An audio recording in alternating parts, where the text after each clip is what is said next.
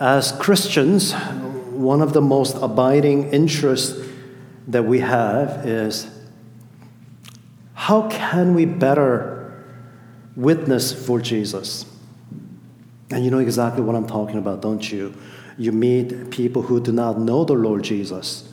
You get into conversations with them, and you have this desire that wells up in your heart. You want to share Christ with them, you want to share Jesus with them, but you're not quite sure how. And you wonder, what can I say to this person to make them pay attention? And what can I say to this person to persuade them?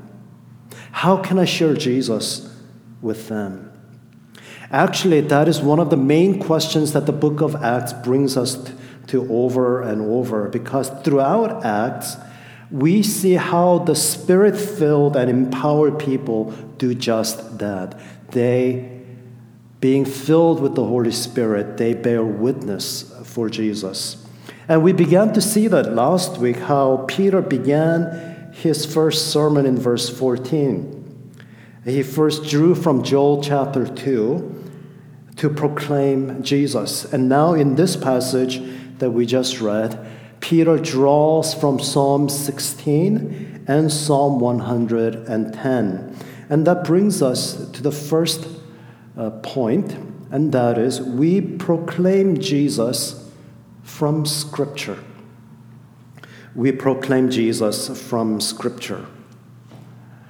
You know, as you all know, Peter certainly had a very colorful testimony uh, stemming from his dramatic failures, as well as equally dramatic redemption and restoration.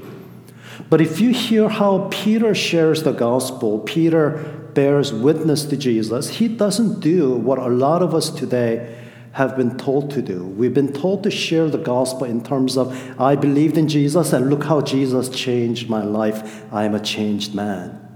Look what wonderful things he has done to me. Can't you see? Now, there is certainly a time and a place for that. There is time and a place to let people know, you know, my faith in Jesus, it actually does make pragmatic and practical differences in life. And this is what Jesus has done. This is how he has rescued me. So there is a time for that and there is a place for that. But nevertheless, Peter, with all his colorful stories, doesn't begin the, the, proclamation of the gospel by saying, Look what happened to me, but rather, Peter keeps the focus squarely on Jesus and he proclaims him as the fulfillment of the Old Testament hope.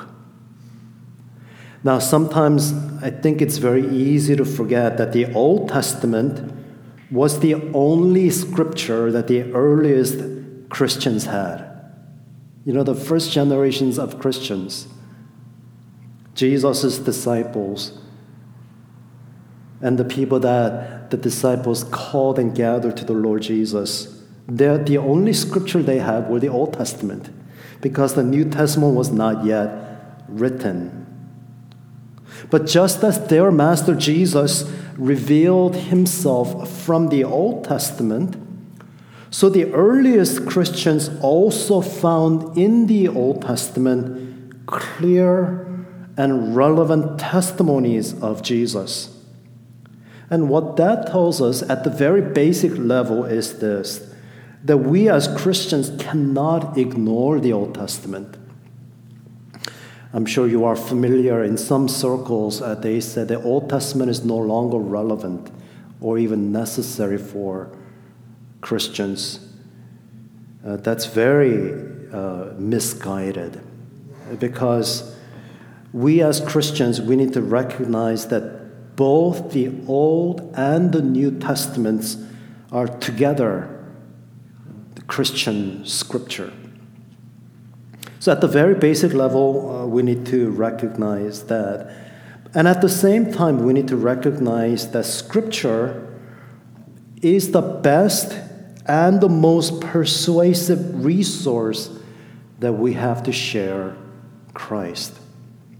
Now, um, certainly well crafted apologetics, philosophical arguments, scientific discussions, historical discussions, uh, the evidence and proof from archaeology, all those things can be very helpful. And they can be a wonderful resource for us. But the resources and the instruments that we create with the best of intentions cannot equal the convicting authority and the fruit bearing power of Scripture. And so, if we would be competent witnesses for Jesus, we need to be steeped in Scripture. And that's the first thing we need to understand. Proclaim Jesus from Scripture. And by no means am I saying that our personal testimony has no value. They do in, in a proper place at the proper time, our personal testimonies have great value. And by no means am I saying that apologetics or discussions, intellectual discussions have no value. They do. They're wonderfully helpful. But first and foremost, we proclaim Christ from Scripture because the best of our works, our resources cannot match the Scripture's power to convict and to save. So, if you want to be good witnesses for Jesus, be saturated with God's Word. And we see that in action here as we come to see how Peter deals with two Old Testament passages. The first one is Psalm 16, and the second is Psalm 110. And in these two Psalms, Peter makes an op- uh, opposite point. The, so the second thing that we see is Peter declaring the man of Psalm 16, the man of Psalm 16. So Peter, this is how he continues his sermon. Men of Israel, hear these words Jesus of Nazareth, a man. A man. If, uh, it's what's really interesting is that this is actually the very first thing that Peter says about Jesus. Because the Joel 2 passage he quoted in the first part of his sermon, it was really focused on the promise and the coming of the Holy Spirit. And Peter hadn't yet begun to speak about Jesus just yet. And when it comes to saying something about Jesus, the very first thing that Peter says is that Jesus of Nazareth, a man. That is to say, the very first thing that Peter says about Jesus is that God sent a man. And Jesus, as a man, embodied both God's power and tenderness. Notice what Peter says Jesus was attested to you by God with mighty works and wonders and signs that God did through him. Jesus was no mere mortal like us. Though he was man, in his person and in his body, God's power and might were embodied. And so Jesus' various signs demonstrated him as one who had power over the physical nature. You remember how Jesus rebuked the storm, and the raging storm was stilled. And you remember how Jesus um, uh, blessed and multiplied bread and fish to feed the thousands. Jesus had power and authority over physical nature. And Jesus also had power and authority over moral realms. You remember how Jesus forgave sin. And just the same, he also judged the hypocrisy and sins of man. Jesus had power and authority over moral realms. And Jesus had power and authority over spiritual realms. Even the demons, unclean spirits, obeyed.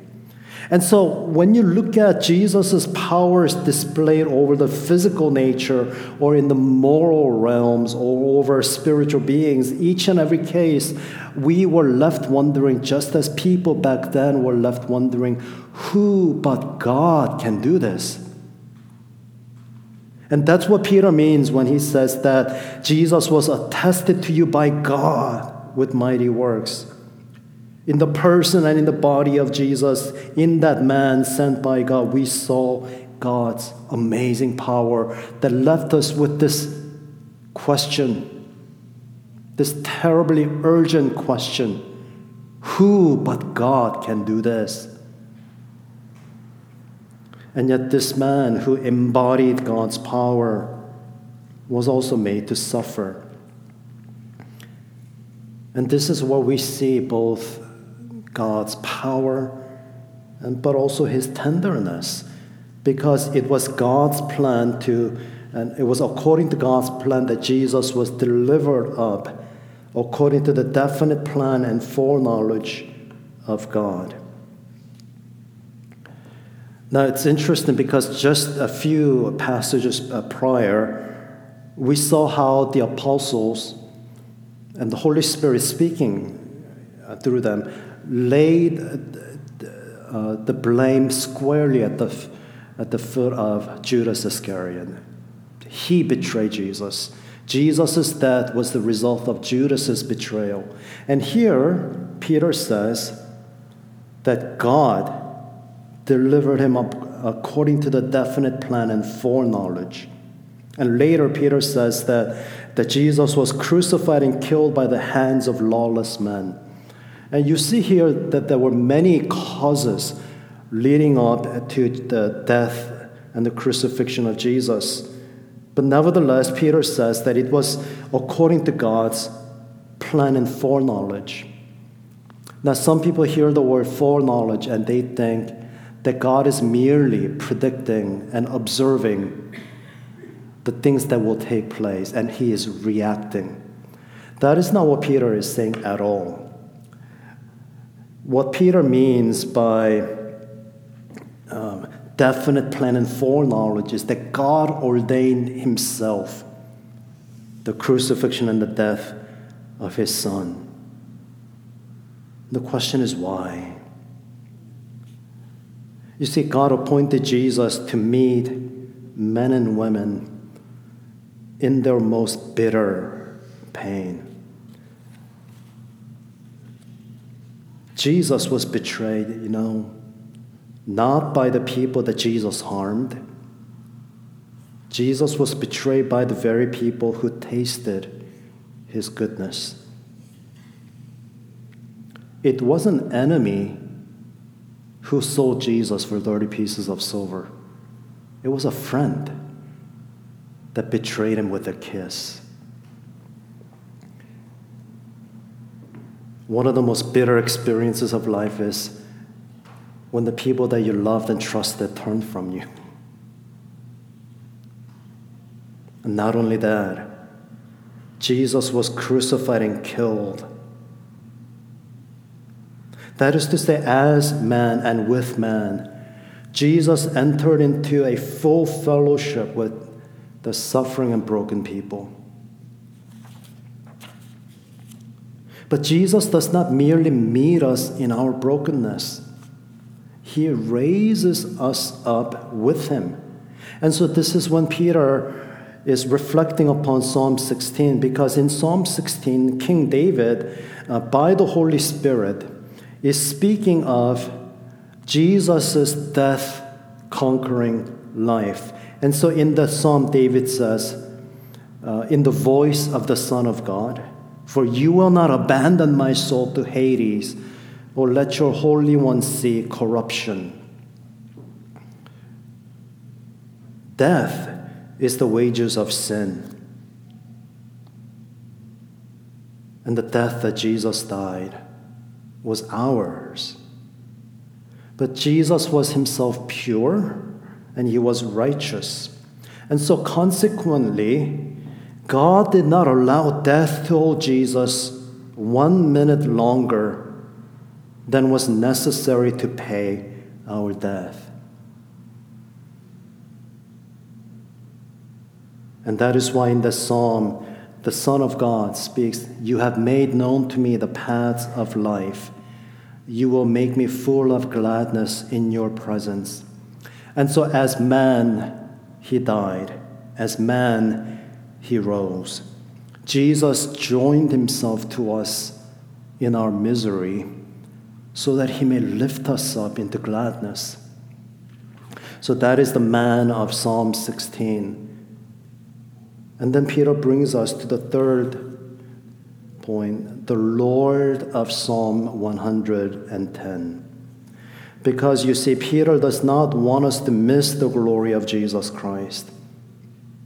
Jesus was a man, and amazingly, he remains man in, even in his glory. But Jesus was a man, and because and that was necessary in order for him to be counted as David's descendant. God had sworn with an oath to him that he would set one of his descendants on his throne. That's why Jesus had to be a man, in order that he may be counted as David's descendant to inherit David's throne. But the throne that Jesus inherits is actually better than David's throne because David as Peter reminds us, both died and was buried, and his tomb is with us to this day. That is to say, with his death, David's reign came to an end. When he died, he ceased to be a king. But David foresaw and spoke about the resurrection of the Christ, that he was not abandoned to Hades nor did his flesh see corruption. This Jesus God raised up, and of that we are all witnesses. In other words, Jesus inherited and surpassed David's throne, and Jesus' reign will never come to an end because Jesus lives, and he lives forever. And notice how Jesus is exalted far beyond any mortal man, being therefore exalted at the right hand of God.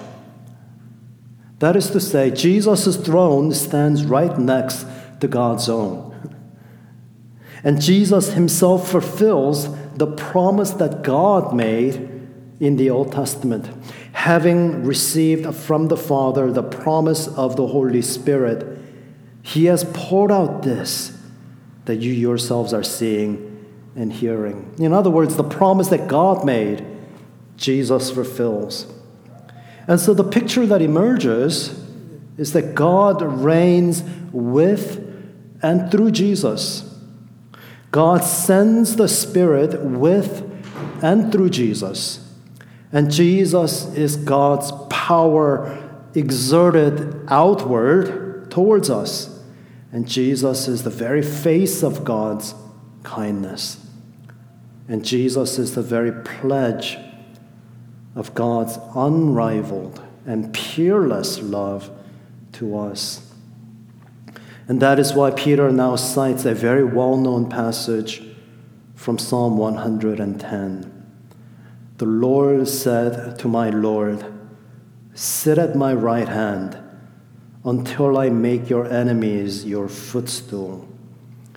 You see, in that psalm, David saw the Lord Jehovah speaking to the one who will come to receive his own throne. In that psalm, David sees by the Holy Spirit Jehovah Lord speaking to one of his descendants. But surprisingly, David calls him that descendant who will come from his line. David calls him my Lord. And that's unthinkable.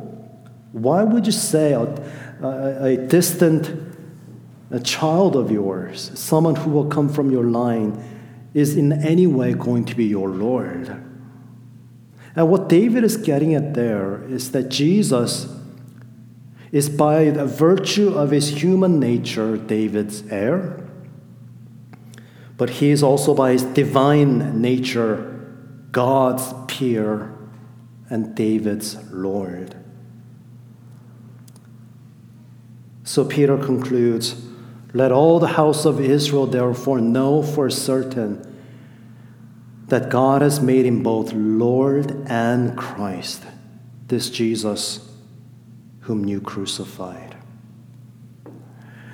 Now, it's really fascinating because if you read these sermons that are recorded in Acts, even the very sermon that we just read, it won't take us more than a couple of minutes to read. And most certainly, Peter's sermon that day was longer than two minutes. And so, what uh, Luke has done is to give us a very brief synopsis, a little summary of the thing that Peter preached, so that having the scriptures in our hands, we may go back to these scriptures and think and ask questions. What is it that Peter is saying about Jesus? That he, the man, in his humanity, he joined himself to our misery and death, that as man he may lift us up out of misery and death. And that he, the Lord, received the worship and the honor of David, and that he is God's pierced uh, by God's side, that God, through him and with him, accomplishes his purpose through Jesus.